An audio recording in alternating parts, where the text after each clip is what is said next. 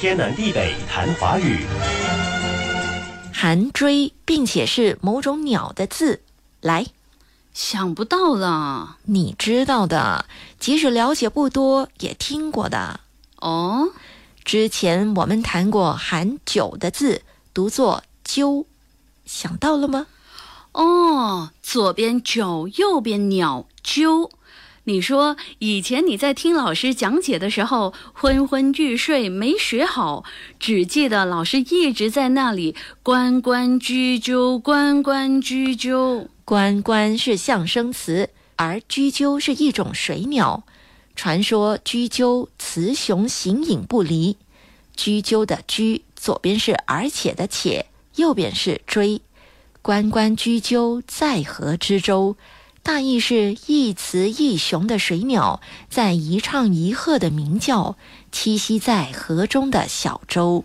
左边是且，右边是追，这个字乍看之下和虽很像啊。哦，你说字虽的虽，字虽意思是任意胡作非为。虽左边是目眼睛，右边是追。说文写道：虽。仰慕也，从目追声。哦，虽的形旁是目，追是声旁，虽表示仰慕，也就是眼睛向上。你想啊，字上面是次，下面是心，字从心次生，本意是放纵。字和虽组合成词。又是放纵，又是眼睛向上的，怪不得字虽是任意胡作非为，眼睛向上，岂不是目中无人了吗？这个词有意思。再说一个含锥，同时又指某种鸟的字吧。想不到啦，优雅的雅哦，什么鸟是优雅的？孔雀、乌鸦。你别开玩笑了，乌鸦什么时候跟优雅扯得上关系了？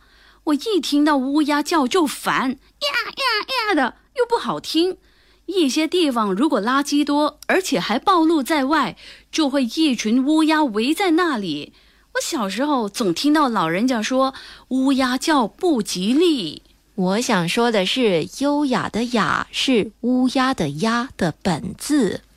雅是鸦的本字，所以以前雅是乌鸦。是的，左边的牙是声旁，右边的锥是形旁，这实在令我吃惊啊！不过后来有左边牙、右边鸟的鸦表示乌鸦了，雅则假借表示正统的、合乎标准的，比如雅言。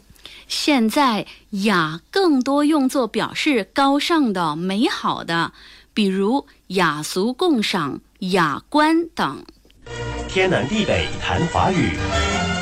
以上内容由李林撰稿，李林和谢佳丽播讲。节目重温可以浏览 iFM 官方脸书 facebook.com/aifm.malaysia，或浏览 YouTube 频道搜索“天南地北谈华语”。你也可以通过 RTM Play 应用程序点击右下方 Podcast 按键，重听“天南地北谈华语”。